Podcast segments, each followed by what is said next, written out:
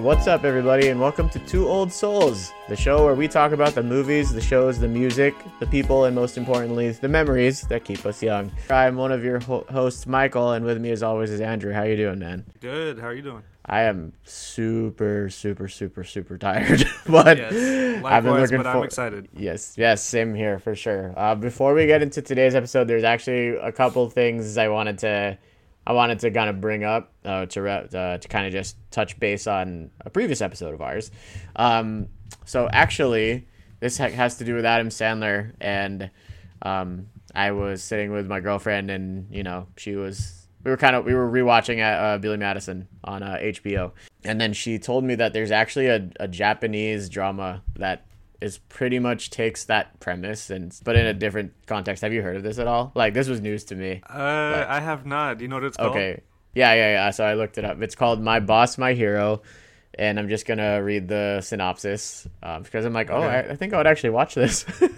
so the show is about, and I'm probably going to butcher these Japanese uh, name pronunciations because I don't want to overdo it, but you know, well, I'll try my best. The show is about Makio Sakaki, also known as Tornado, a 27 year old Yakuza gangster who wants to succeed his father as the head of the gang. However, Makio is not very bright, so his father decides to send him back to high school and makes a deal with him. If he can graduate, he can become the new leader of the gang. If Makio doesn't graduate, the position of the boss will be given to his younger brother, Mikiko, Mikio. And that is how the hero goes back to school, hiding his identity and age. So it's like Billy Madison mixed with like 21 Jump Street Okay. or something. Yeah, that sounds that sounds kind of fun. I was just I'll yeah, it's only out. ten ep- it's only ten episodes, so it, it doesn't sound like a huge investment of time. Yeah. I'm definitely curious. It's it's interesting though, because yeah, some that hap- I feel like I've heard that it's like the reverse of uh, what's it called? You know, Scorsese based The Departed on like this tri- this uh, trilogy of like Chinese like crime dramas, Mm-hmm. or you get I think like you know they make Bollywood adaptations of a lot of stuff. I think there's like a Bollywood version of The Office, and I think there's even a Bollywood adaptation of Breaking Bad for some reason. Wow. Okay. So I was actually just watching um, El Camino before. We, okay. we I've never actually seen any of Breaking Bad. Oh, uh, that's not true. I tried to watch the first episode of Breaking Bad, and it just didn't land for me. I don't know. I It's, think like um, it, it's a lot for me to get into like hour long dramas. Yeah, it's a. Yeah. You know what? The first episode's okay, but once you like get rolling, you're like, okay, this is a really Sure. good show. Um, Sure, I bet. I thought they had um side note, I thought they had like almost not every but a lot of different regions had their own version of the office. Uh-huh, Like I heard yeah, like I, sure. I thought Australia had one or something or Yeah, there's a there's multiple international iterations of The Office for sure. Mhm, okay. Yeah. Yeah, that's pretty funny. And uh hmm for speaking of the office, there's like a Netflix movie I guess with uh Ricky Gervais. yeah, it's called Yeah, uh, or David Brent he becomes like a singer, but he's yeah. it's like yeah, if yeah. Michael Scott became like a, a musician. Or I was gonna watch that yesterday, but. Yeah. Yeah. So I'm gonna check That's that actually on that's on my good. list too. I need to I need to well I actually have to watch I need I've never actually seen the British Office. Mhm. So I, I definitely want to see that. The, it's it's pretty. If you like that kind of humor, I'd I'd recommend it for sure. Yeah. Yeah, no, I'll definitely get to it for sure. So today we're gonna we got a little we're kind of switching gears a little bit, kind of bringing you guys a little bit of a different flavor. In addition to watching a lot of movies and watching a lot of TV, Andrew and I we both also listen to a lot of music. Music is a huge part of both of our lives, I would say, in in different ways. Um, speaking for myself, I played drums, I play guitar. You know, I like to sing. I was I was in band for a few years in middle school, and you know, my dad is super musical. He started me on guitar and a lot of my musical taste i would say kind of comes from my parents in a certain way especially if like because i'm an only child so like Mm. i was just exposed to everything they were listening to for the most part um yeah. yeah yeah yeah and andrew you know you got you got some musical chops of yourself do you is that correct sir Disco is not dead.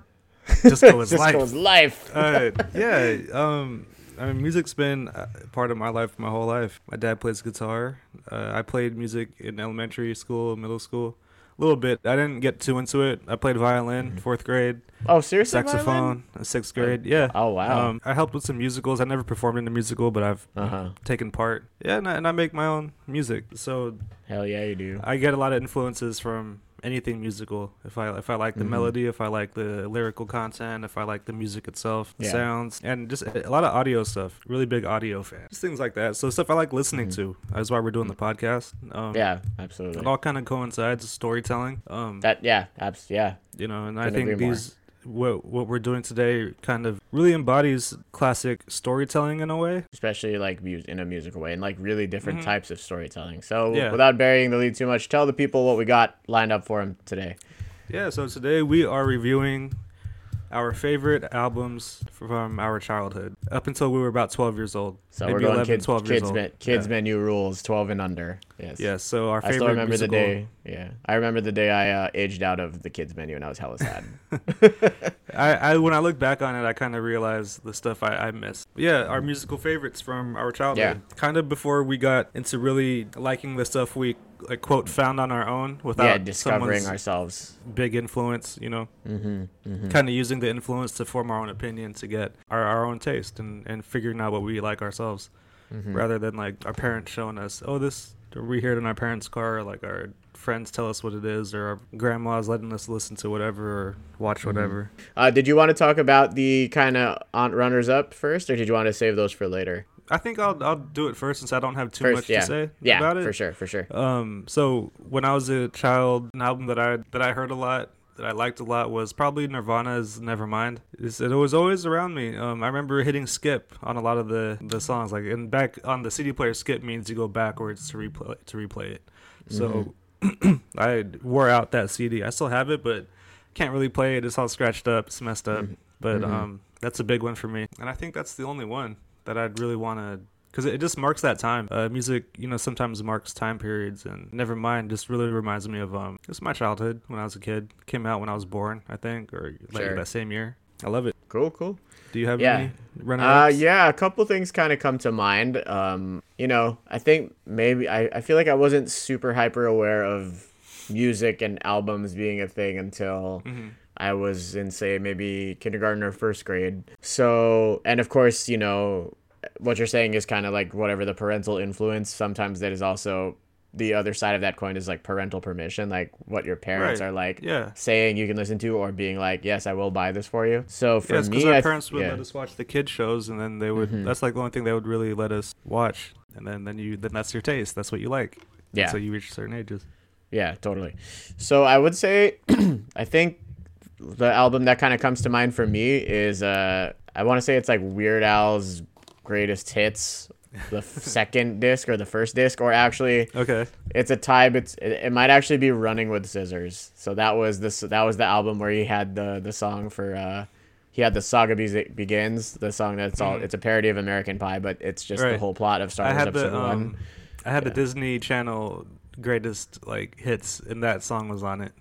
Oh really? Oh yeah, like Or a Radio Disney Disney. Channel, it was Disney- Radio, Radio Disney, Disney, probably. yeah, Yeah, Disney, that sounds right. Yeah, like volume Jams two, maybe or whatever. volume one. Yeah, I know. I think I know the song was on exact ep- the exact CD you're talking about. Yeah, My yeah, friend had that. Yeah, I got it for like a, one of my birthdays or something. So yeah. yeah, I remember. Did you know? that He, did you know that he like so that song came out before the movie did. So he just had to piece the plot together, but scouring the internet for like spoilers, and he Mm. kind of just jigsawed them together and hoped that he got it right. But it was like it's actually all literally there. Like the whole, it's kind of crazy that it all it all lined up and that it all it all checked out.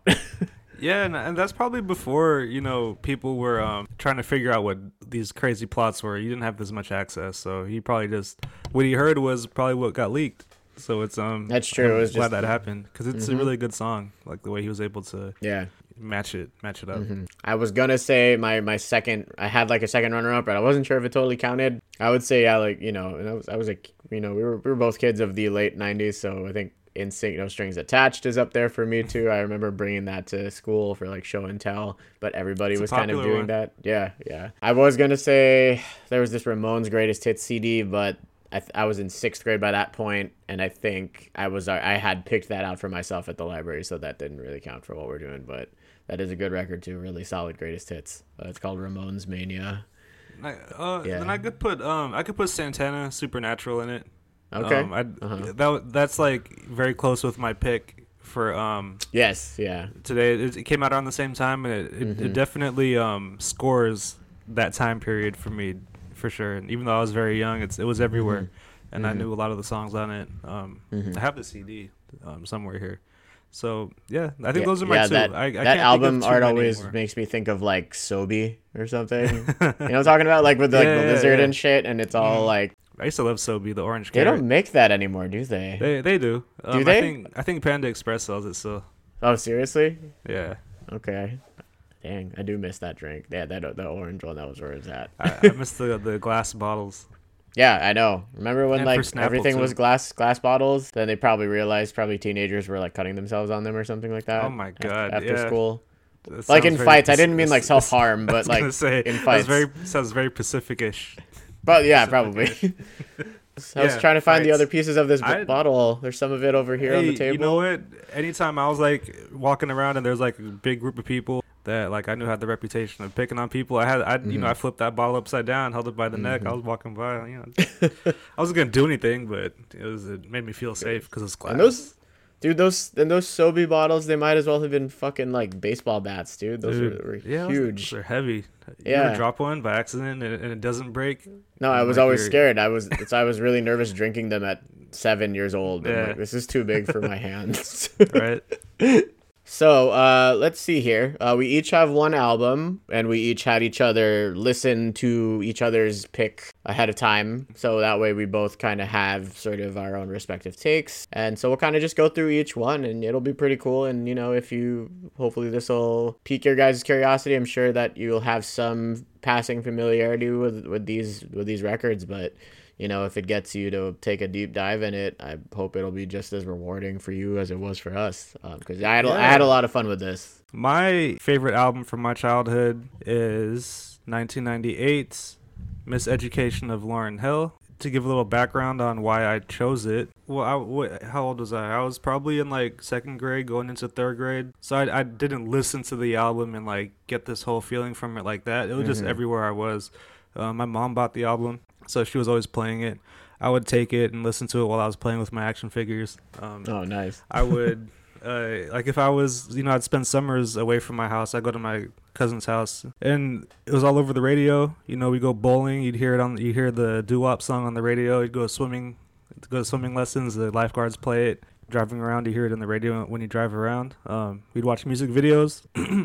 she would have like I think she had two music videos out, two or three from that album. So uh, it was just everywhere I was, and it it reminds me of um every time I hear it, it reminds me of being that age because it was just a really fun time. Even though it's not the most fun um, album to I was to, I was gonna say it's kind of it's actually pr- I didn't really know what to expect because I never actually had again uh, what you're saying like I knew the singles I think on my Mhm. iTunes you know my iTunes is just kind of like a salad of songs there's I got Yeah. albums too but you know when it comes to it's artists I'm not as familiar with I think yeah I only had Doo Wop that thing and uh, Can't Take My Eyes Off of You and uh, it's an emotional album. Um, it I think- really I think, is I think Lauryn Hill's is extremely talented in everything that she Mhm. musically does. The singing is great, and I think her rapping is you know some of the best you you'll find out of um an MC, and probably like one of the, my favorite female MCs for sure. I would, yeah, I was gonna say Um, because honestly, like I feel I don't have as much of a frame of reference for female rappers and stuff, you know. And Mhm. today, you know, the last ten years we've had our our like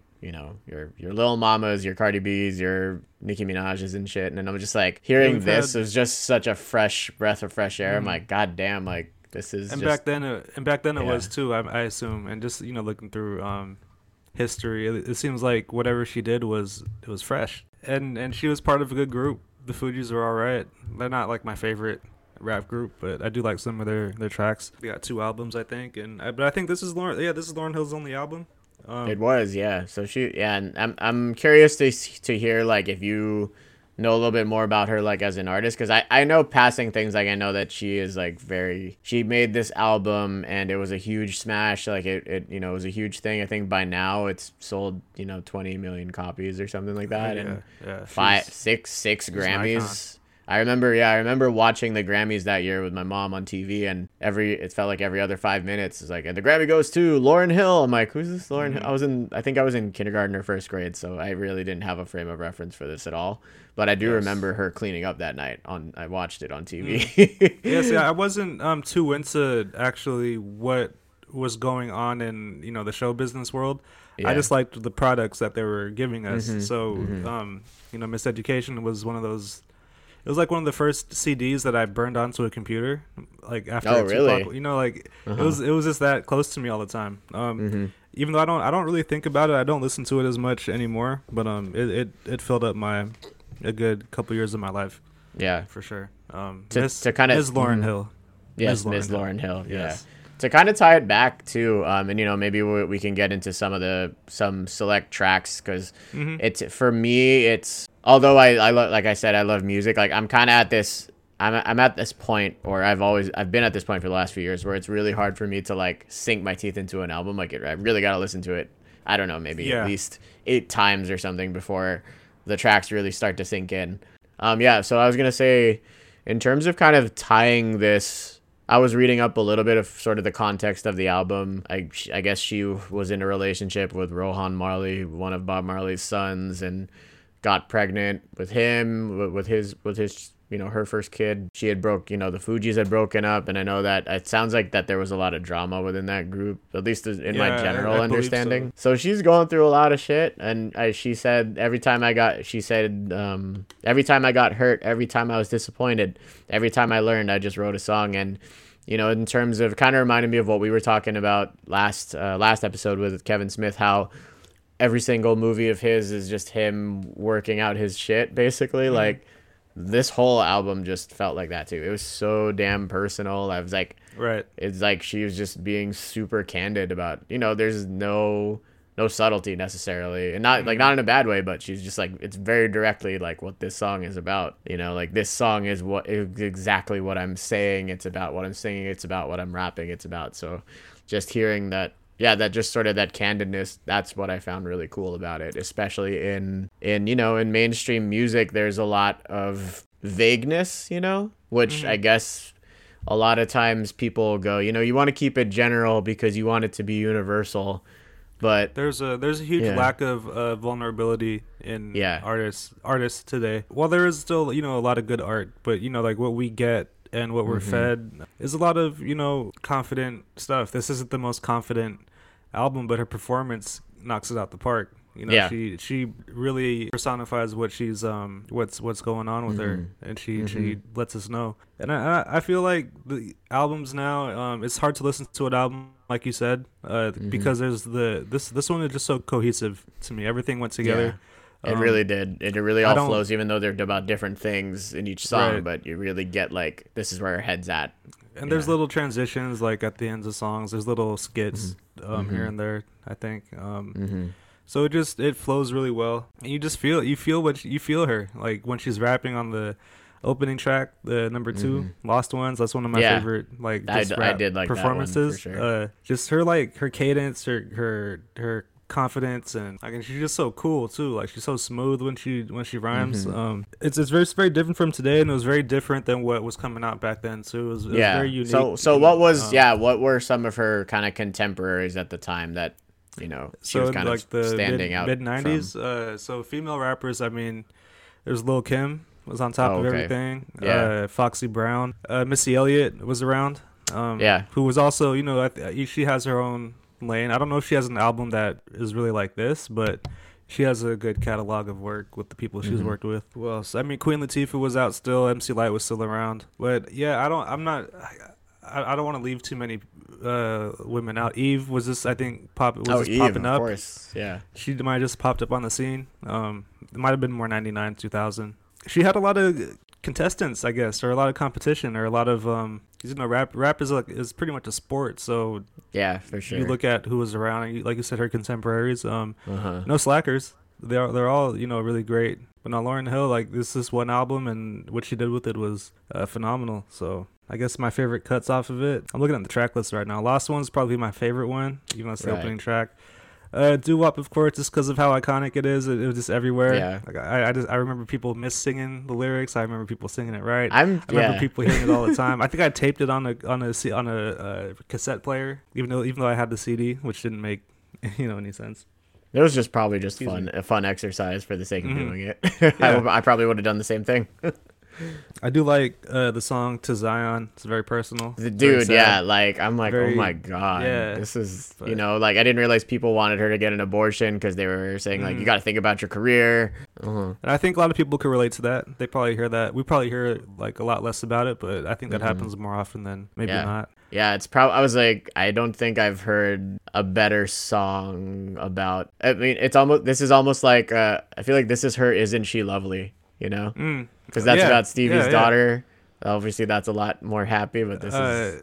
Yeah. But when I was listening to it the other day, um, I was thinking like because you know we we we don't really realize like sometimes the moments we live in. So I feel like for her to write that back then, maybe like you know back in '98 when her you know right after her kid was born, or maybe or when we, I don't even know when she wrote it, but it definitely came out after she had her child, right? So. hmm Now, like that child's, you know, close to our age. I mean, we're Yeah. a lot older, but in the grand scheme of things, now. but yeah, at Mhm. least in at least an adult. So like, hmm to go back and be able to listen to that and know that you made a song like that and it was such a great song and it's on It's a beautiful, man. it's It on one of the most cry. successful uh, albums of all time so you can't plan that but it's so cool like Yeah. uh, it just made it put me in a mo- in a mood to like just like appreciate what appreciate what you're creating Mhm. right now um Mhm. just kind of give it give it your all like she gave everything she had on that song it's just really um aspirational music to me what else what else what else uh I, what I always thought about doo wop, I was like, a lot of this, a lot of this album, kind of.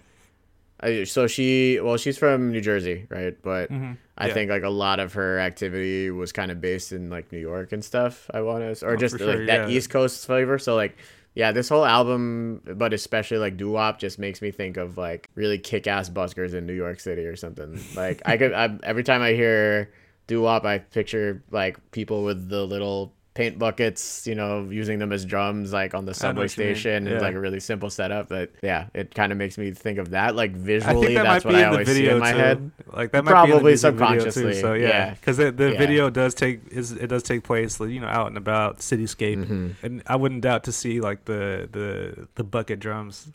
Yeah. on, in that video. If anyone knows, let us know if that was in the video. I'm not gonna go back and watch it right now. Uh, a lot of these are good. Uh, Final Hour was good. I like the beat for Final Hour too. Mhm. Like, and yeah, just like every there was a there was a really cool combination of either you know like sampled beats or but live or live instrumentation Right. and, and things things like that. Let me look at like the producers because as much as I'm into I- you know hip hop music, I've Yeah. never really looked at I the credits. I looked at that. album. I Um, looked at that ahead of time because I was curious. The producers were I don't know who these people are, but you might Che Pope and Vada Nobles. They like made the beats and everything. They did the Yeah, I, I guess it. I guess so. yeah. I feel like I'm not sure I'm too familiar with those names.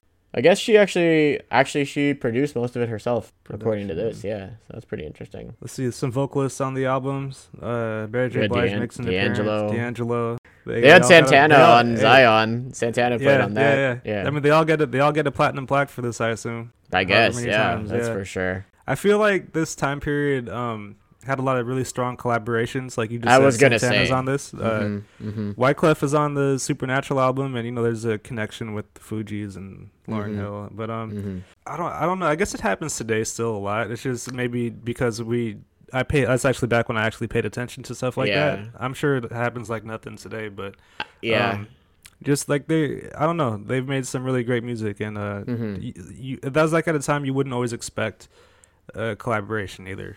Um, Yeah. Like what Santana's on this or what like Lauryn Hill's Mhm. on Santana's album or whoever Everlast is on Santana's album. so like that's that's a that's a good sign of the times. Very um I'm not sure how to really describe it. Kind of melting pot.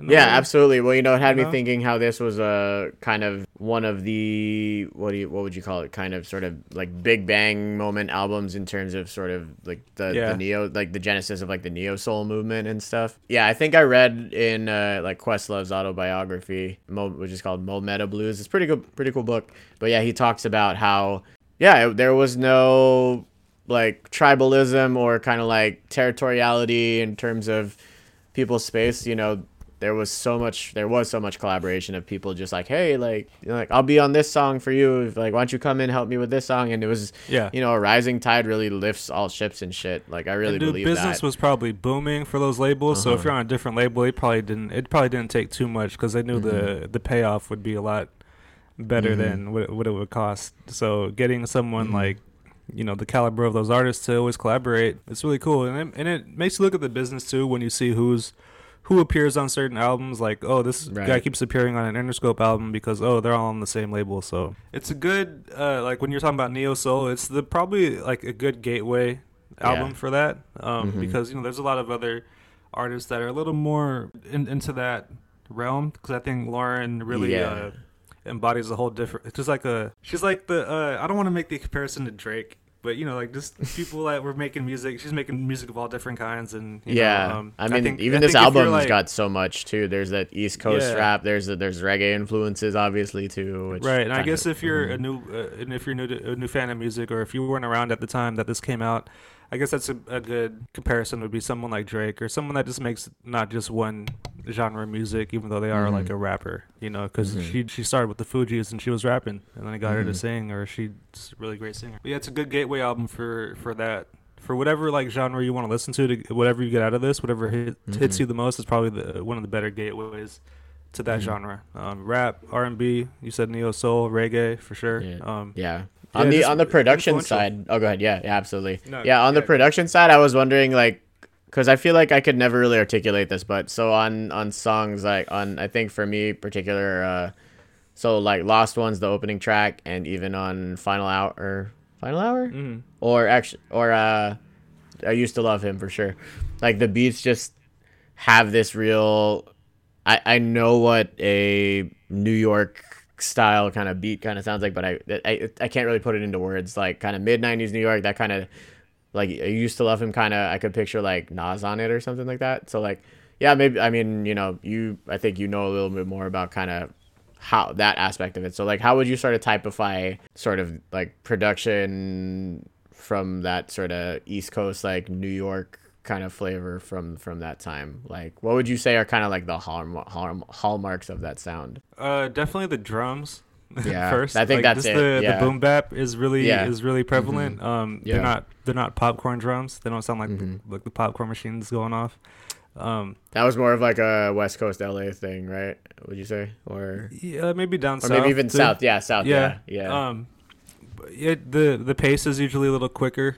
Um, Mhm. for New York and East Coast, from what I Mhm. you know from what I listen to, the pace is faster. People like to say grimy for like that classic sound, but this is a little more smooth. I, yeah, just it's just the pace, the pace and the choice of instruments. If you go to like L.A., you get like the maybe the synths and the funky sound. yeah, that and you like, still get yeah, the that kinda 808s, but G funk shit. Yeah. Mm. And then in the Bay Uh-huh. Area, you get really high paced, but um, it's not too fast, but it's still very high high paced. Um, a lot of Yeah. bass, um, a lot of 808s. There, there is a Um, fatter. I think we feel like, especially because you know, you, as you you were talking about jazz earlier, and like New York is so New York and jazz are so like Yeah, with inextricably the linked. whole Harlem Renaissance and all that. mhm. Yeah, So you really feel like the bass lines that get used really carry through that, and I think that's probably what that's probably what appeals to me most. I think about why Mhm. those beats like are so uh, pleasing for me to listen to, just because Right. like the bass lines really kind of carry them through. it's a very um New York. New York has a very confident uh Mhm. hip hop sound. Very like classic confident, too. confident without like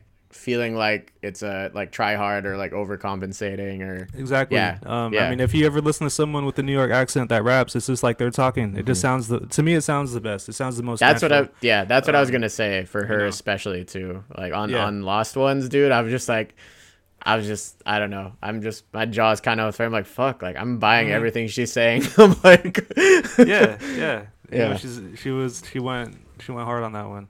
So I think those are my favorite tracks. I like I like most of them. X Factor's a good song, of course. Final Mhm. Hour, like you said, used to love him. It's fun to listen. I mean, it's not fun, but it's, it's when I say that, it's a good listen. Like I Yeah. I I feel good when I listen to these songs.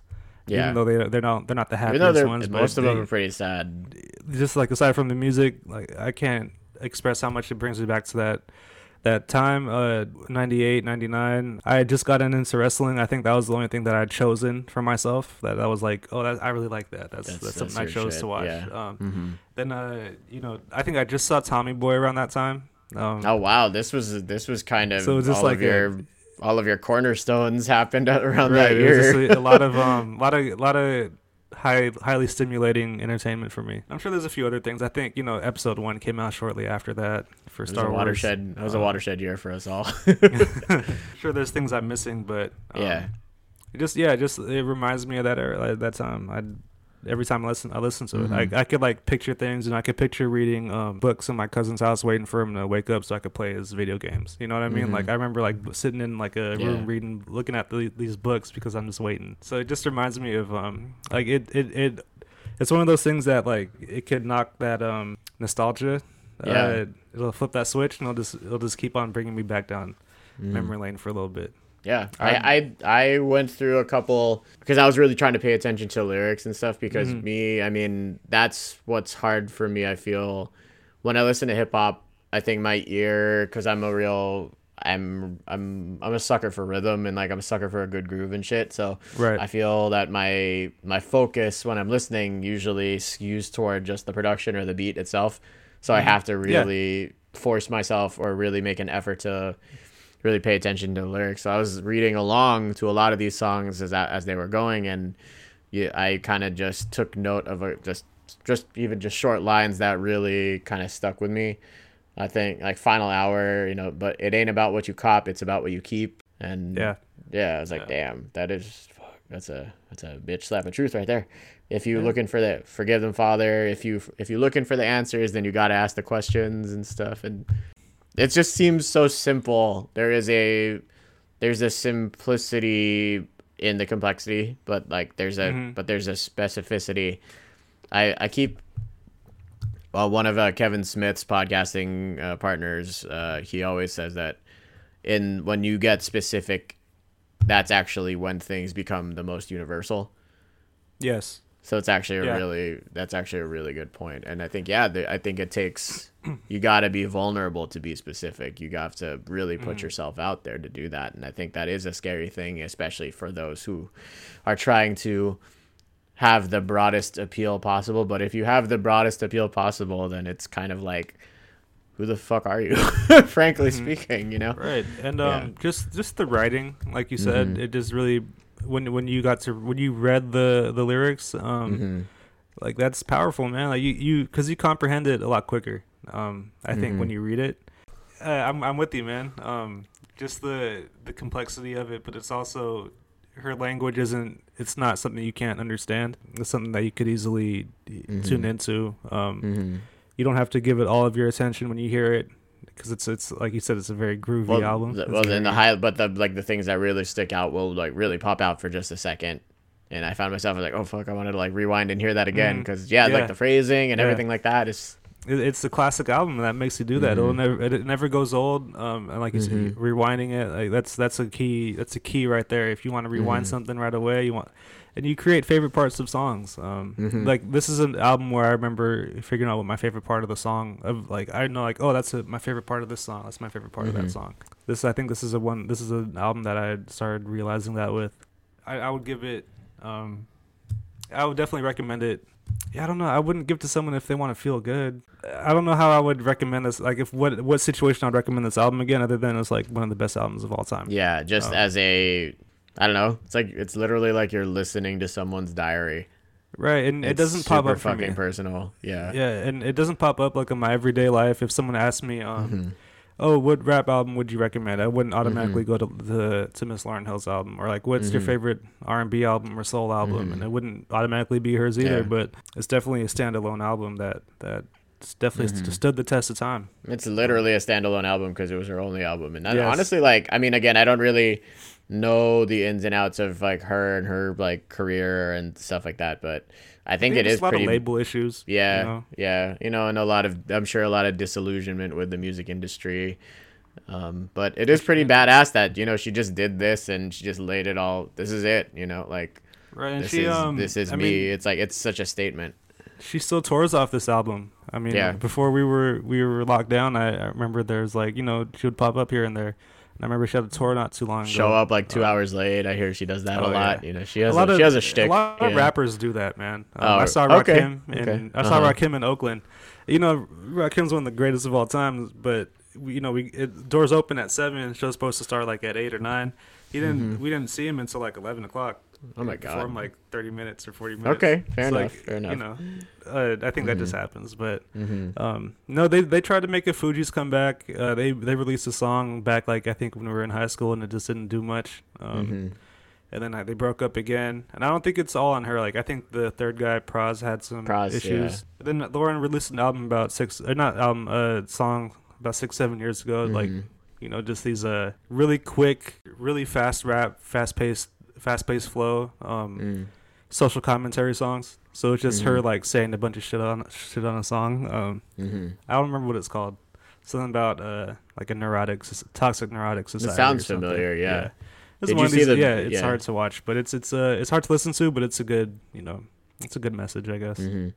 I think that wraps it up for me. Like, how did how did you like it? As a first, real first time listen, yeah. Yeah, Like I said, I mean, I just long, you know, not not to not to put it lightly, I'm a fucking sap. So I think anytime somebody really just like bears their soul, I get it really resonates with me. Like, mm, yeah, and I don't know, and not in like a schmaltzy way either. It's just really straightforward, and again, just that speci- specificity. Honest, It's like, yeah. like I mean, granted, this was 22 years ago, and she's like 45 now, but to just be like, wow, I've I really got, and I mean. For the I'm and I can think I think that's also just the therapist in me. That's my fucking day job. So I think it's just like wow, just really seeing just emotionally honest authentic expression from people that shit that's my bread and butter. That's the kind of shit that really makes Mhm. me happy. So yeah i think on that on that so i'm a bit biased. So i think that's probably why it hit me so hard. And i i read that i, I wrote down that this song or this whole album i got i got even just a glimpse of that from the two songs that i knew. But now the whole thing it just makes me picture like you know like harlem or brooklyn like any of those neighborhoods in in new york um like at sunset or something you know you're Mhm. kind of sad that the sun is going down but you're trying to make the most of the time that you have left or you're kind of like it's in that weird kind of Yeah. strange kind of sweet spot of the, of that, I see what you're that- saying. that Yeah, time of day you know, you know, it is it is also very visual to me. I can picture a lot Mhm. of things she's saying yeah in this yeah uh, in this album. A lot of the songs are very descriptive. Mhm. like you said with the the detail. Um it's good storytelling man. It's hard Yeah. to it's hard to really i feel like i can't give it enough credit you know? Yeah it's, absolutely. It's one of those. It's where like you you just want more but it's perfect amount. And there's it's really balanced in terms of the content and and stuff uh, of the content of the songs or the, the stories that she's telling through the songs. uh but yeah we could move on. Um i i want to talk about this, this next one because i, I want to hear what I want to hear your story now, what, what it what it does Sweet. for you, and um, I have some interesting uh, takes on it myself. Sure. like so this express this album those. does a lot for me. So I've been living with this album in some way, shape, or form for conservatively 26, 27 years. So almost almost since I was born. Um, so my pick, my favorite childhood album, um, is 1987's "Bad" by Michael Jackson. Um, Yeah. I'm a yeah, I'm a huge I'm a huge really huge Michael Jackson fan.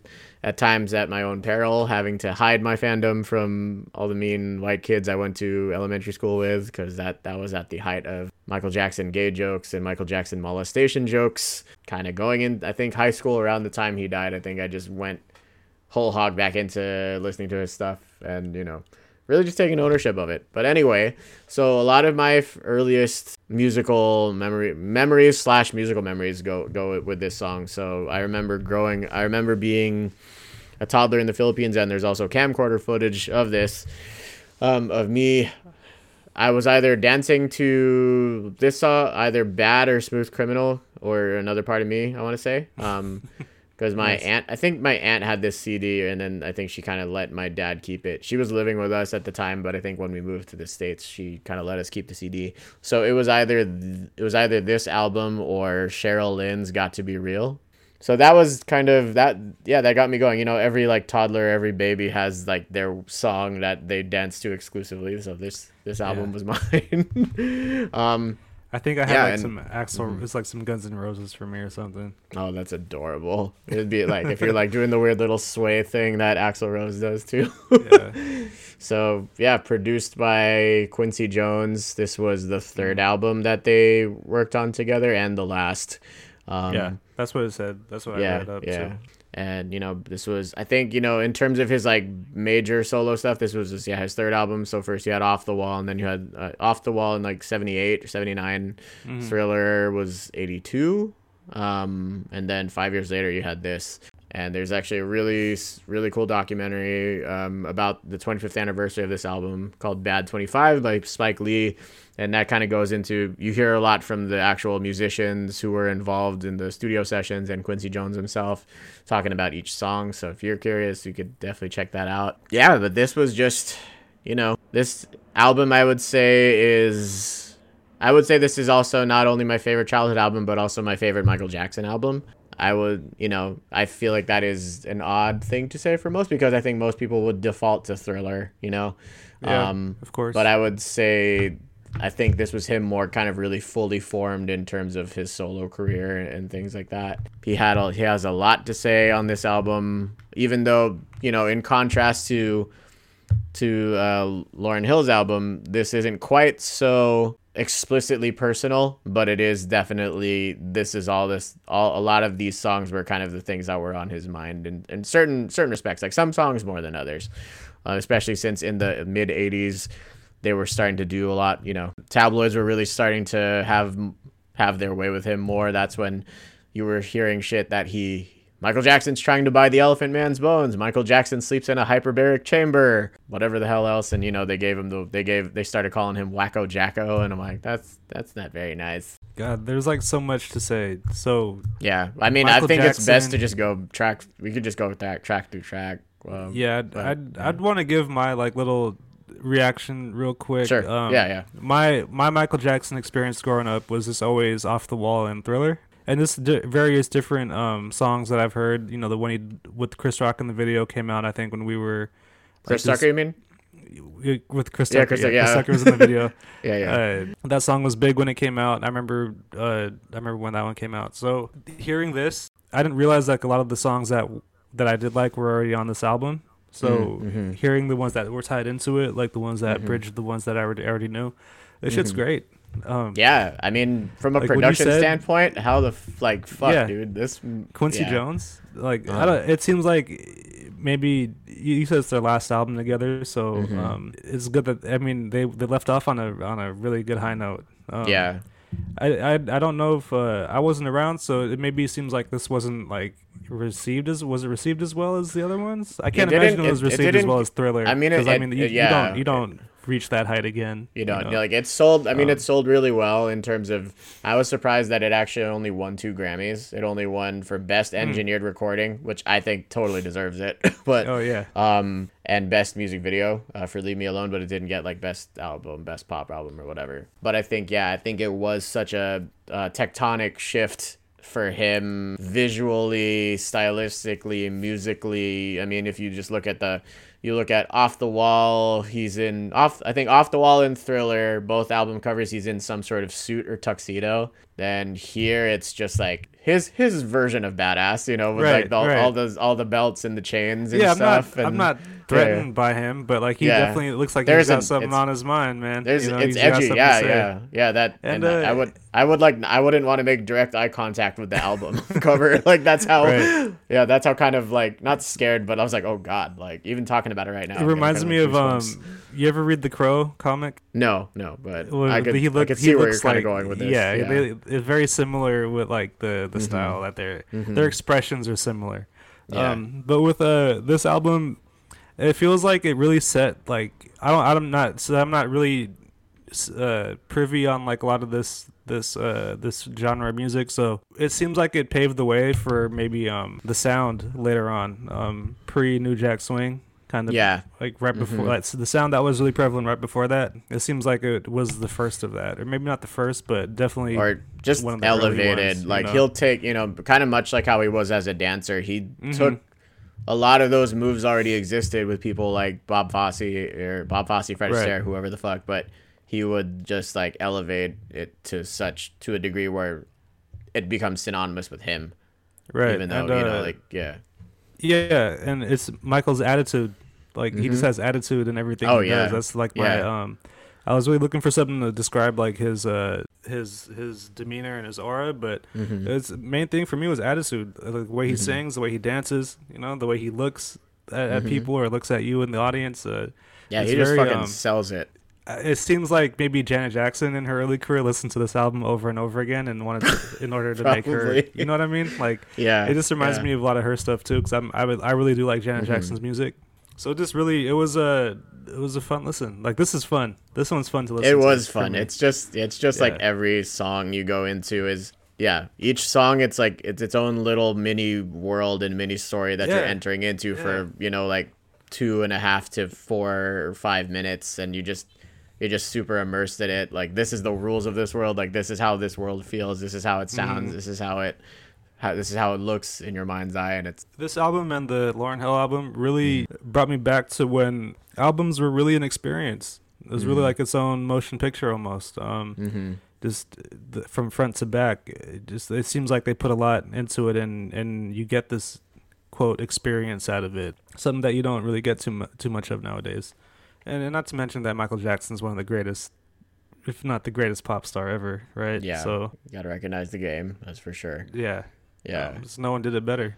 So you obviously opening track is bad. The thing that I think was again, it's it's a really um, you know, you went from like in contrast to like wanna be starting something to this at it's kind of similar like yeah like a lot of his he a lot of what drove his the stuff that he himself wrote was sort of the songs were kind of confrontational in, in a mm. sense of like he's Yeah. kind of working out like this cathartic experience because everyone is giving me shit everyone is saying shit about me and and you know everyone's trying to basically kind of like profit o- profit off of throwing me under the bus so i think this was kind of a response this is one of the songs that on this album that i feel like is a response to that That was a big theme back in the day, huh? Just Yeah. like telling "fuck you" to the the system and the managers. Yeah or, Reminds me or very Princey. and stuff yeah Very- yeah very actually well, this was supposed to be a duet between him and prince like which Okay. I think is kind of like a what a huge what if thing. I think as a song it was Yeah. supposed to be a duet between the two of them, but the labels weren't having it. So instead, in the video, you know the It's Monopoly right there, man. So, yeah, sorry, short film. He never called them videos. He called them short films.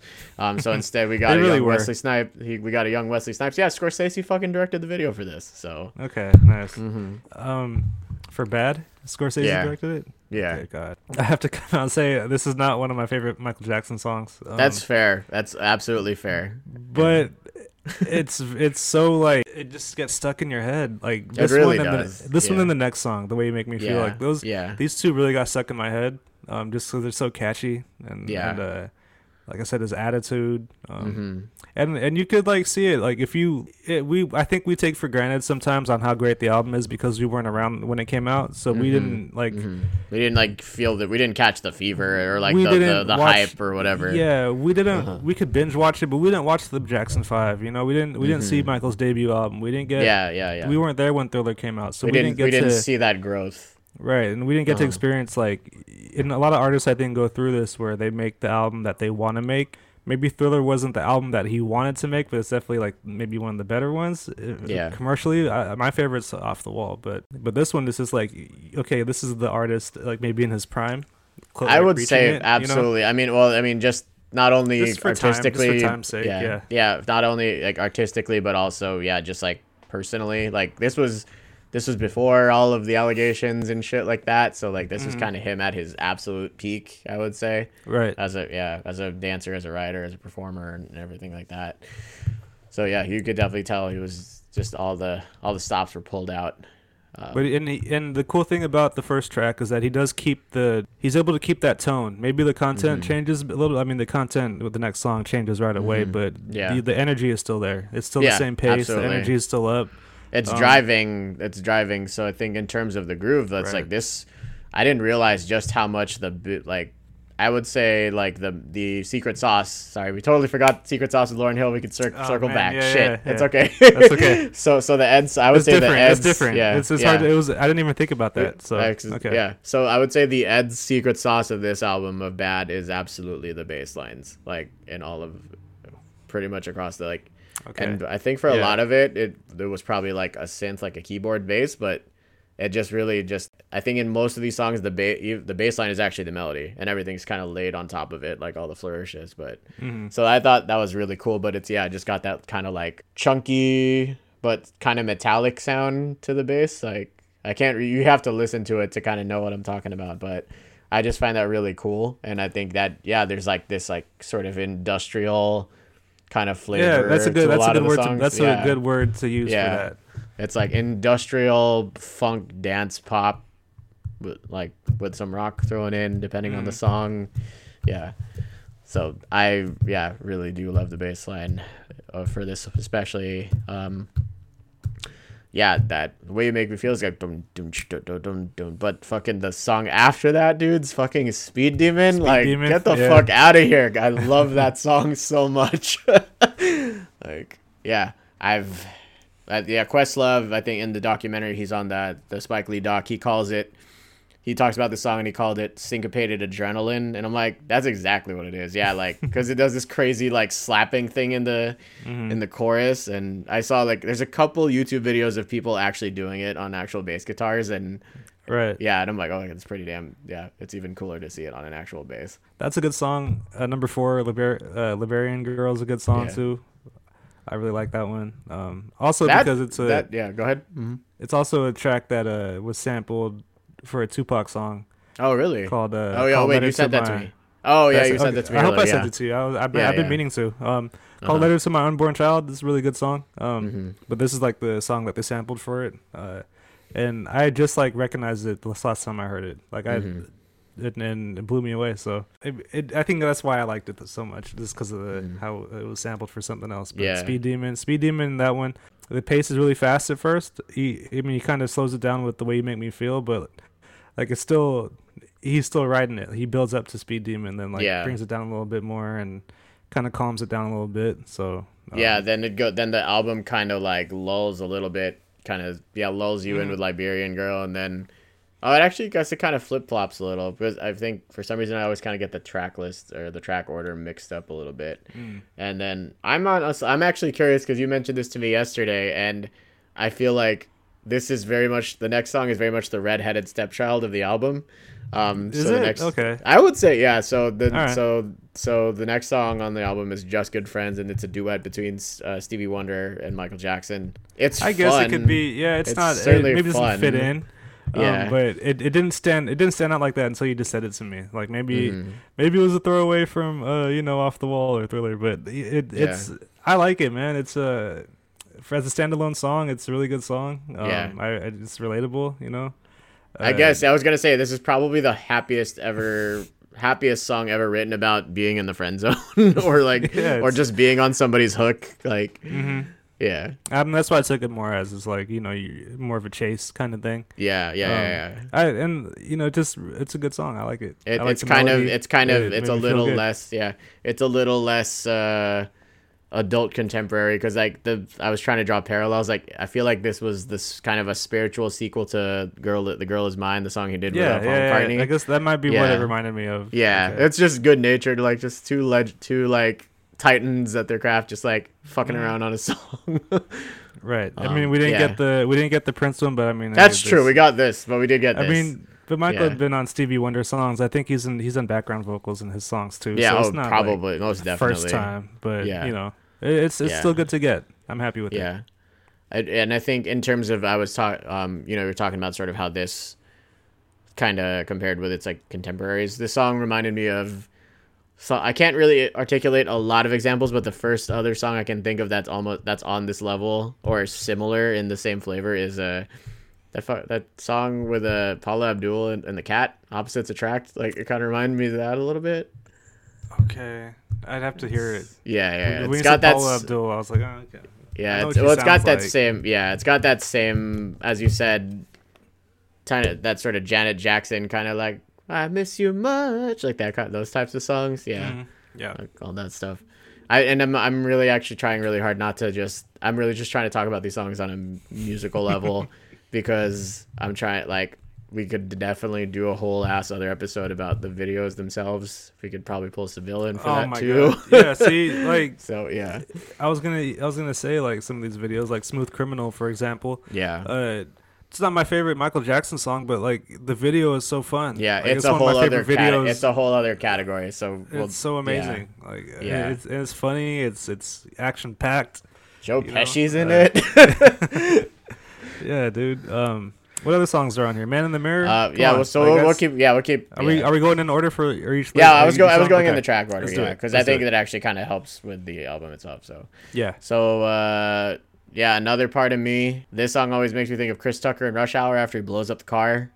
with a he does the little shuffle thing and the little shimmy. So yeah, the thing here too is as we were talking about. So in compare, especially in comparison to like as we said, you know, like Lauryn, like your album, it's a lot more autobiographical. I would say much more, yeah, just uh, just super blatantly personal. Some of these songs are It's like Eric's one man show. yeah. but um, anyway, so some of these songs are, you know, and it's hard for me to kind of say it out loud because it'll sound weird. So like another part of me, it's very, it, this is kind of, I would say another part of me, it's like a more, it's like a badass "We Are the World." Like it's a, it's like a Okay. really funky song about unity. Yeah. You know, we're we're um, sending out a major love. This is our message to you. The planets are lining up, bringing brighter days. They're all in line, waiting for you.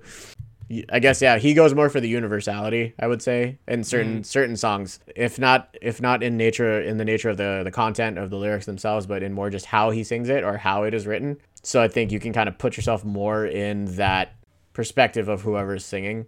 But yeah, this was something that I I wrote this down because it was in the documentary. Somebody was talking about him. So I wrote, you know, I felt like it doesn't matter how it almost when it comes to Michael Jackson, it almost doesn't matter how bad or how good the lyrics are because the way yeah he sells it with his vocal performance just Yeah, totally was- sells it. I was gonna make a point about that earlier. Um, yeah, like the contemporaries, like comparing him to. His, I mean, I guess Prince would be the natural, the the natural number one uh, comparison, right? I wouldn't Mhm. know if there's any other comparisons, and and they're just like completely different artists. Whereas like I feel like Prince is the the craftsman and technician. I don't I don't know if Mhm. Michael's as intricate as Mhm. Prince was because I just don't think he was the same kind. I, I don't think his Well, music, Prince- his well, Prince- musician, like Prince was I mean Prince was an actual like- musician. Yeah, Right. Yeah, Um, whereas like like you said, Michael's more of like the the character, the songwriter, the the idea you know, the- man. right? Yeah. Um, I mean, there's that documentary where he's talking about where he was coming up with um like the thriller, the thriller beat back in Mhm. the day. Uh, I mean, it was a documentary that came out, I think, at the height of those allegations with that that Oh British dude yeah. where oh, he hangs yeah, the baby yeah, over the balcony. But there's like a Yeah. segment where he's talking about how he came up with the, His the song for yeah. yeah, and it's just okay, yeah, that's um He that's just a lot. beatboxed the shit, and Right. then he brought it to Um, the studio. It's like, okay, do this, but make it with gave it actual to instruments. shit. Yeah. Yeah. So, I mean, um, whereas like maybe Prince would have that idea, but he might just be noodling on his bass or his guitar or keyboard. He'd go and whatever, he'd go and know. cut the whole damn song himself. Is what he would and do. put it in his yeah. put it in his vault that he has Yeah. that already has like ten thousand songs in it. It er, his his performance, like you said, just remind like he switched he switched up his presentation a little, a little bit, yeah. but it seemed like a really big tweak. Like he didn't do Mhm. too much different except these two little like a few little key things, and then um, I think it you get you get the album you, we got. Um, Yeah. it was a little more aggressive and a little more um maybe a little more passion in the way he's singing. I I, I would. don't, this is like the there was passion more. There was just more oomph to it. There was more stank. Yeah, that's that's the word I, and I can like, put. Yeah. yeah. It, it like when listening to it again, maybe it's because I'm older. Excuse me. It just hit me like a lot more this album than any other one has when I listened to it. Mhm. I don't know if Mhm. it's my favorite one, but I definitely felt it when I was going. in. Yeah. I mean, you definitely feel his. I think you definitely That's a- that's an odd thing feel.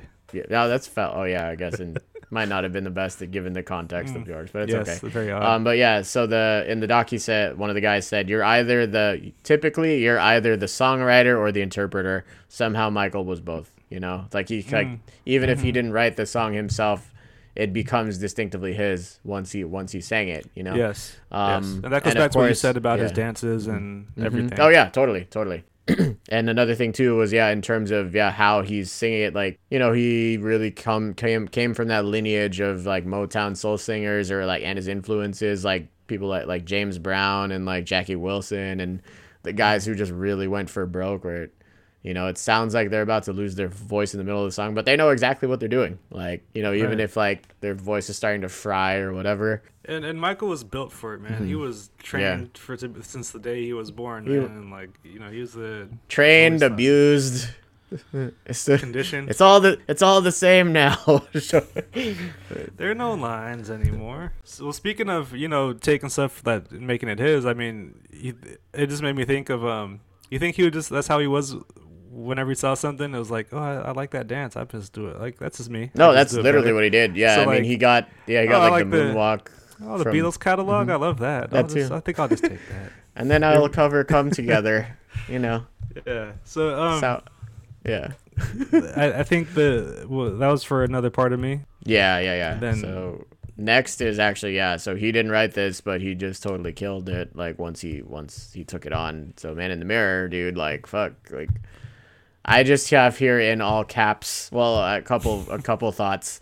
This may be the very best like 80s altruistic anthem, but in it's like or it's like his I feel like it's his Yeah. under pressure, you know, of in terms of like you got to like think about other people, but you got to start with yourself and shit like that. Yeah. And I also have just in all in all caps best key change ever question mark question mark question mark Maybe because you know what, when the song opens up, it's not like when I want to listen to, but when I when it actually Yeah. gets going, uh, and it's it's kind of like a lot of that with Michael Jackson songs. Yeah. sometimes it's it like build takes you have to build up, to um, get to the good part yeah and and that's like what I complain about too is like people don't have the attention span anymore. So yeah um, I'm no different with genres of music I don't always listen to. Um, Mhm. so uh, that that that's a discipline I'm still trying to learn. So, but listening to these songs, like man, the mirror is probably like the one that sticks out. Where I, it's so Mhm. worth the wait. it really is once beginning. like once the once the choir just kicks the fuck in and it's like Mhm. oh jesus christ It's worth it, man. Yeah, that's a great song. Um, is there a video for it? N- uh yes but it's just like a sizzle reel so it's just a sizzle reel of him i think performing it live and then interspersed similarly similarly with under pressure it's a Mm. montage of like people like gandhi and martin luther king and and, and all right, that right. Yeah. Okay, that's cool. yeah uh, uh yeah so shit just listen to it if you haven't Yeah, listened to it in a while Deep, simple lyrics, man. Yeah, and I think really, yeah, you know, there's so much daffy ass shit going on around us, and it's easy to feel really powerless. But it's like you can at least devote yourself to making your own slice of the world a little less shitty, and that's kind of my own Mhm. personal philosophy. You know, it's Yeah. just like you don't gotta fucking save the world, but you can just save a little. Make a make your own little slice a little bit better if you however Right, you can whatever that is working on you. working on yourself Yeah. really Work on it really yourself, does go a long way. Yeah. So hopefully, you know, Yeah. people will see it and they work on themselves, and you guys Mhm. work on each other. Things take a little bit of a little bit of a side track. It goes from Man in the Mirror to I Just Can't Stop Loving You, which I, I think as a kid it always kind of creeped me out. So it's not on Spotify like this for you know I think you know where I'm going with this, um because uh, I I think on the original pressing it's just him whispering like pillow talking to a girl. He's like I just want to lay next to you for a while. You're soft. Your skin is so soft. Like all this, and apparently he was actually me of- lying down in bed, like when he cut that part Oh, portion God. of the track. Okay. But yeah, yeah, Cool.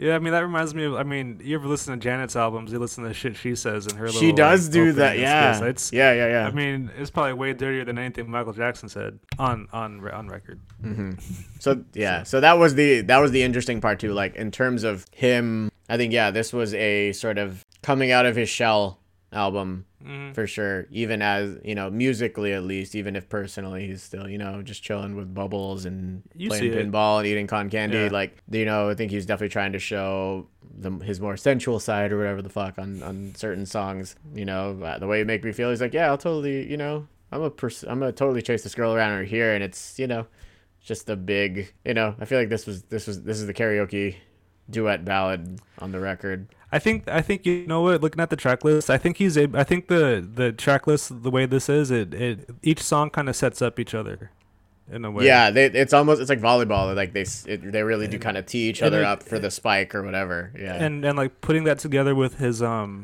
you know his style and the songs he makes i wonder Mhm. like i'm not since i don't know i don't know I, maybe you would know um has Mhm. he done any uh like theater work like has he worked on had, had he worked on any musicals well, he did the Wiz. I mean, he did and the I mean, Wiz like ten years before this. Yeah. yeah but i mean did he like uh, yeah it would have been so cool to have him write an actual musical you know like i think Mhm. it's uh, albums like this it's totally there his, That's his yeah. I see what you're for saying. like the way he just for the way he Mhm. performs it and the way it's Mhm. uh it just looks like a musical like it, it, the way it Mhm. sounds you know um the emotional, the like cadence, kind of the emotion, and stuff. mhm, Yeah. the narration of it. Yeah. uh, the quotes he says. So um, mm-hmm. yeah, I would have I would have loved to see that. And someone like I mean, there's different just different styles of um, music writers that I think would really Mm-hmm. do well as a music as you know for musical theater. Um, and, Mhm. and he's he's definitely up there. Um, Mm-hmm. And this album is like my it would be my uh thesis. It would be my um I don't know what would you call it your guinea pig or your your reference to why you think that. I would be like this is why I think Michael Jackson would be a great Yeah, theater- I would say a so. theater, musical yeah. theater writer. Yeah, I would say the thing, and again, maybe it's just the due to the the the time that it happened and things like that. I think the reason that I enjoy this more than Thriller um, is I feel like yeah, it's in terms of just the tone or what it's like. I think it's just more cohesive. For sure. Whereas whereas Thriller kind of feels like he's still kind of transitioning from the off the wall sound into whatever the 80s Yeah. are gonna be. Well, and even like Um, just the way it's formed, I, I like the way Mhm. Thriller opens up. Yeah. But um, I don't like. It, it, there's parts where it just kind of gets um, it, it slows down a lot for me. I, I, I don't. It doesn't keep my attention the same way as this one. did. yeah. Yeah, yeah, yeah. I yeah, I think I think that's what it is for me too. Mm. Like I will I don't think I've ever I maybe I've done it I've maybe done it a couple times. Um but I don't generally enjoy listening to Thriller front to back. Like Right. this obviously, yeah, as you say, it's like it's a whole package. Like I it's there's an arc to the album. Mm. Um Yeah. and that's probably why I enjoy it so much. Yeah, Mm, th- so this yeah, let's Dirty, Dirty, Dirty Diana. Diana. I I have here it's Billie Jean but hardcore all caps. I first heard the song in high school. Um, I don't remember what put me Mhm. onto it, but I it was. I remember I remember downloading it on LimeWire, and uh, Mhm. Oh, really? I like Shit. the song. Yeah, this is a great song. Um, Yeah. it was You one know, of my one of my favorite Michael Jackson songs. I It's think. got it's got uh I was gonna say Billie Jean that's but I just said that uh, Billy Idol's guitarist is on the is on here so you know he he Mhm. had Ed, he had Eddie Van Halen on Beat It and he had right. Billy Idol's boy his name's Steve Stevens um but there's actually at the you know the in, the outro where he's just shredding and, he, and Michael's just Mhm. like "Da- Diana like the whole thing if you actually listen to the guitar he actually does a beat it call back he does a he throws in a like over and over Okay, I gotta check that out yeah. again. Yeah. It's on the album. Yeah, yeah, it's on. Yeah, just because you know it's on the fade out as it's fading out and, and Okay, stuff. okay. So at the end. yeah, I have a. I mean, actually, I I think you and we're so I have a somewhat embarrassing story that goes along with this song. But do you remember? Did you come out with us? So the last day of school and we went out 2016. Was it at that were- speakeasy place? We well we went to the speakeasy and then we went to the like the, the dive bar across the street. Yeah. Oh no, I didn't stay for the the dive. Okay, not the dive. Okay, so you were gone already by that point. Yeah. so after the speakeasy, we are already pretty gone, and then you know the dive bar had like a had like a jukebox, Mhm. and I was like actually super. Well, a I was I had had a lot to drink that night. I was like, you know, I was trying to celebrate. I was also leaving the job, so I was gonna. yeah. I was kind of sad about that, but then also. I was pretty sure three days later, my girl, my girlfriend at the time was going to break up with me. Spoiler alert, she did. So I was trying to kind of like. you were sure drink- about it? You were- you were like anticipating that? I was honestly like, I hope she doesn't. Well, we were like because we were on a break, so that full Oh, okay. last week, that whole last week for me in program, I was like, what the fuck's happening? I'm quitting this job. I'm starting grad school. I'm probably gonna yeah, be that- single in a week. like, Did you have any dreams about lo- losing your teeth around that time? No, no. Okay, Um, you know. But anyway, so I think I was just I was in a certain mood. But anyway, basically, Mhm. this song came on. I was like almost blackout drunk, but not quite. But I was just I started doing the shit he does in the video where he like gets on his knees and you know he's you know he's doing like Kegel exercises and shit. That's one of his moves. like, yeah, Nice. yeah. That's beautiful. So, yeah, and I was yeah. That's that's what happened. so that's my dirty Diana story. Jesus. It's a good story. Yeah. That was beautiful. Kegel exercises on the floor. All right. Mm-hmm. I guess you gotta do them on the floor. Or like those uh those things they had in the those things they had in the nineties where you'd squeeze your knees together. Mhm. Like it's like the metal thing, or you know, it's like a resistance training kind of thing. Like, Tri- it's very triangular, but Yes. or trapezoidish. Yeah. No, yeah. Or one of those like one of these bind these binder clips that you use for note cards. That's what it Yeah. reminded me of too. And that's it's super ambient too. It's it it, it opens. There's that like gong thing. Yeah, it's like another kind of beat it call callback. I would say it's just got this like or whatever. Mhm. Yeah, so I think I remember a lot of this album. I found it's scared, not not not like not like instilled fear, but th- I thought, you know, when I was a little kid, I thought this album was like the hardest thing I'd ever heard or whatever. I'm like, oh, it's like so Okay. like it's, there's so much edge to it, you know. Um, which of course, and yeah, it just ends with a one sick ass one two punch. Probably my favorite Michael Jackson song, obviously. So yeah, we got Smooth Criminal Smooth criminal. Yeah.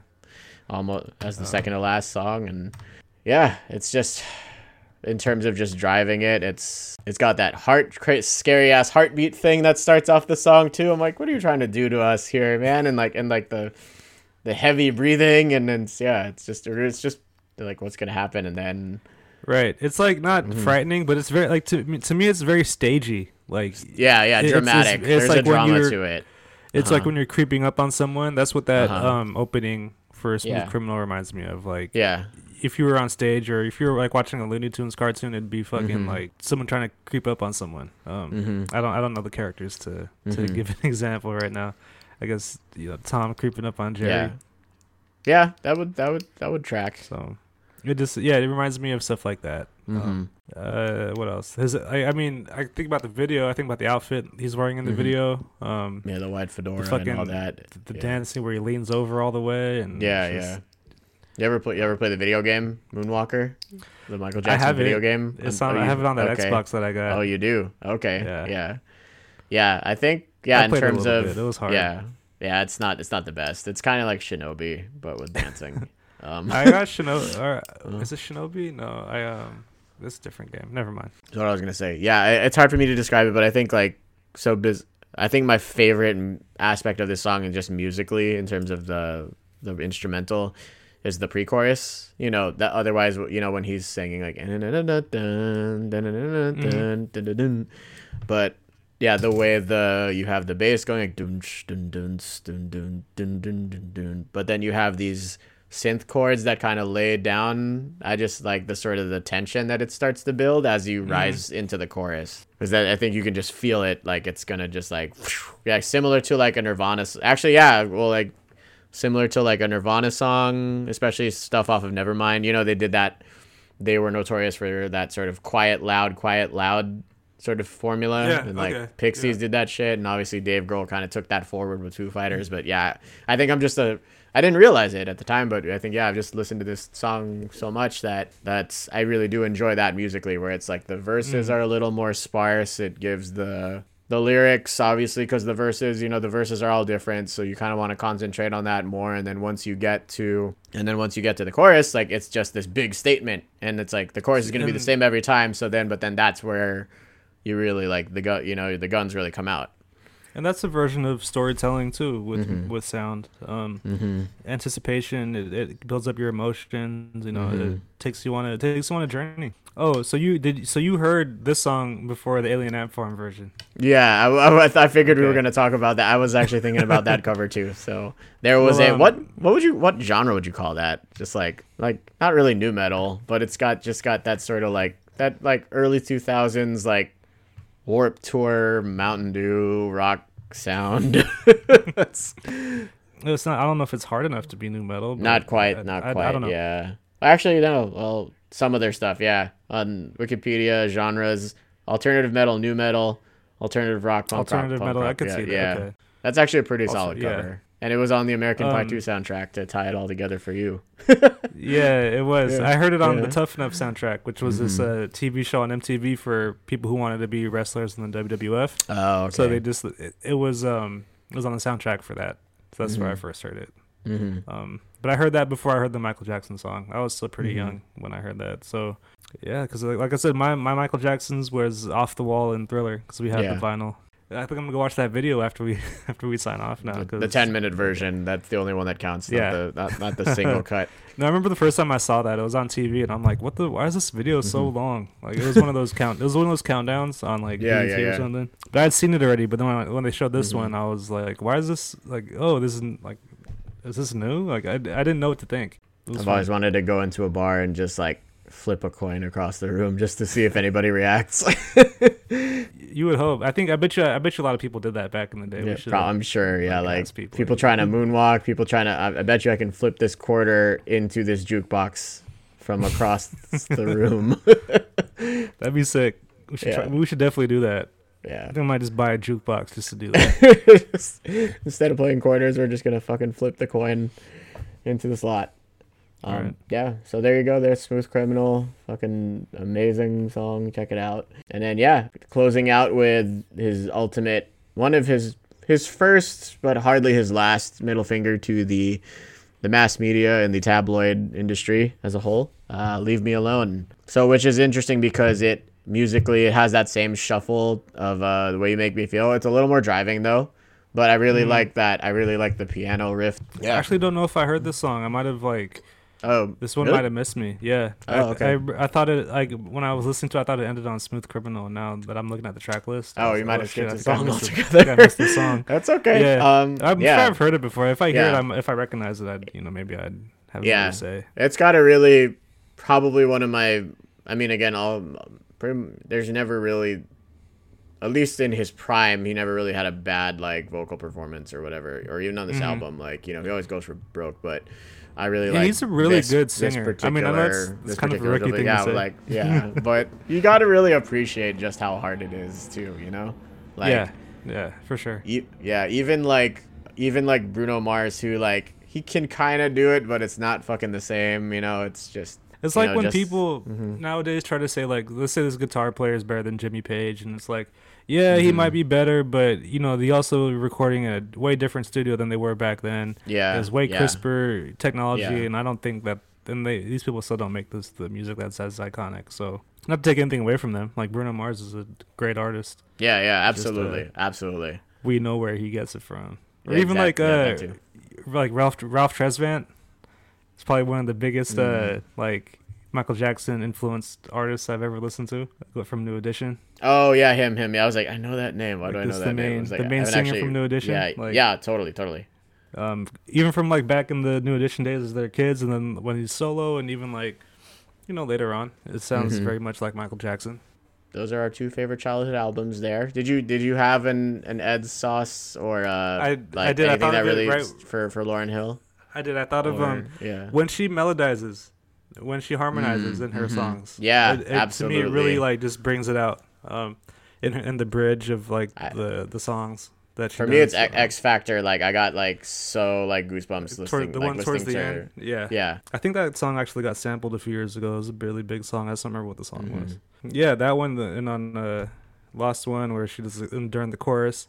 Oh yeah, Um, You- she yeah. That, that. was yeah. That's really dope. I really like. so yeah, and she too. does that like in the in the Fugees album, the score, like she does that too. So that's just like a really Mhm. good trademark to have, especially yeah. when you do it really nicely with the rap with the rap song. Mhm, mhm. and even with like the like R and B, of course, that's that's beautiful. But when you mix it up like she did, you make a great head sauce.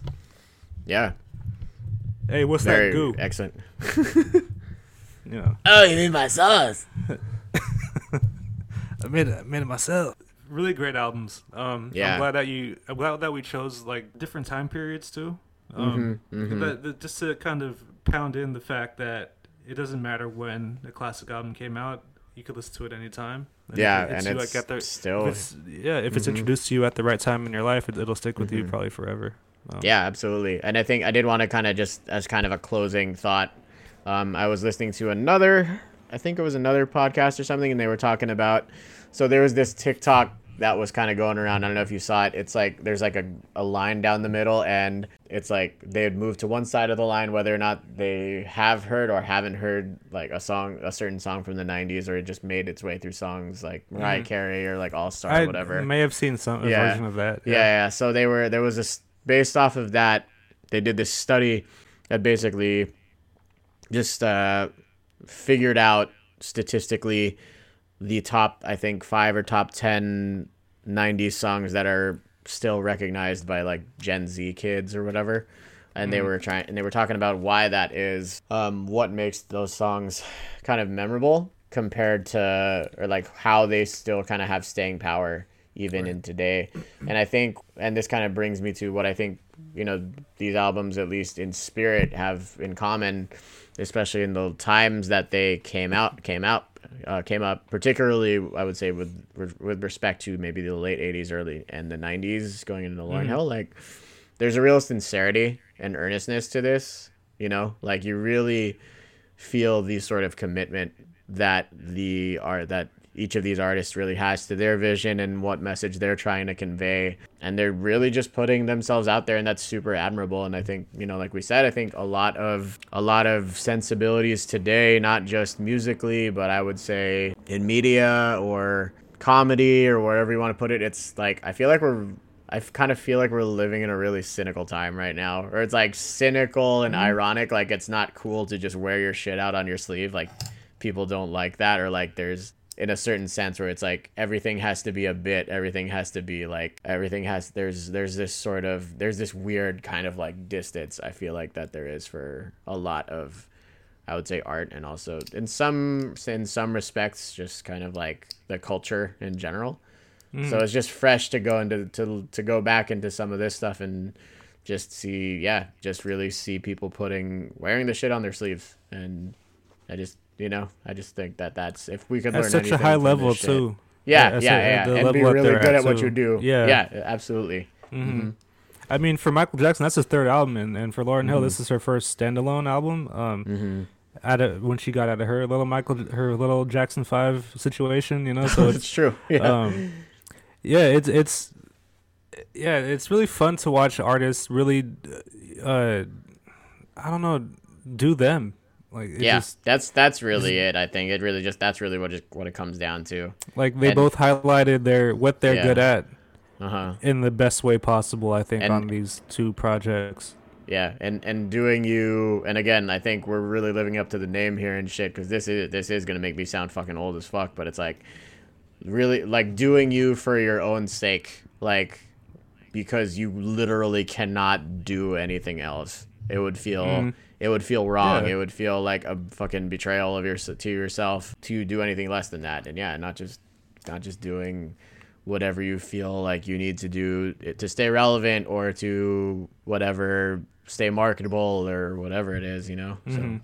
And it just it shows that even with the, these great albums, mm-hmm. that these artists have these everlasting struggles in their mm-hmm. um in their art, in their mm-hmm. performances, in, in their lives, in their careers. So it reminds you of that. These albums are so good that they remind you of those those bad things too. Um, yeah. And they may not always be bad. You know, they're just they're struggles, they're hardships, they're just challenges. Hurdles, they're hurdles. Yeah, yeah. You gotta, yeah. gotta jump over them. Mm-hmm. Life's a garden. You know, dig it, dig it, make it, yeah. make it, make it work for you. gotta keep on keeping on. Um, mm-hmm. Yeah, man. I, I don't have too much else to to give yeah, about I think uh, we're these good. two I think. This is, I think this is our first uh, episode clocking in at under two hours, so that's that's oh, something nice. new I, for you too. I didn't even know what time it was. Sick.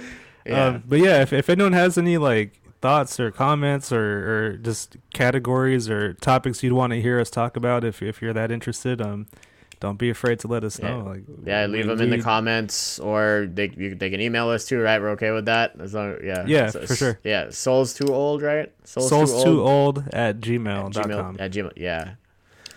So hit us up there, and we would love to hear from you guys. Yeah, we'll definitely we could definitely yeah. answer some questions at the beginning and do do some fucking mailbag stuff. Yeah, if you if if anyone has questions yeah. and, and you want to mm-hmm. email us questions, because all we get are like all we get is like SoundCloud and YouTube advertisements for that email address. So it's not it. the same. yeah.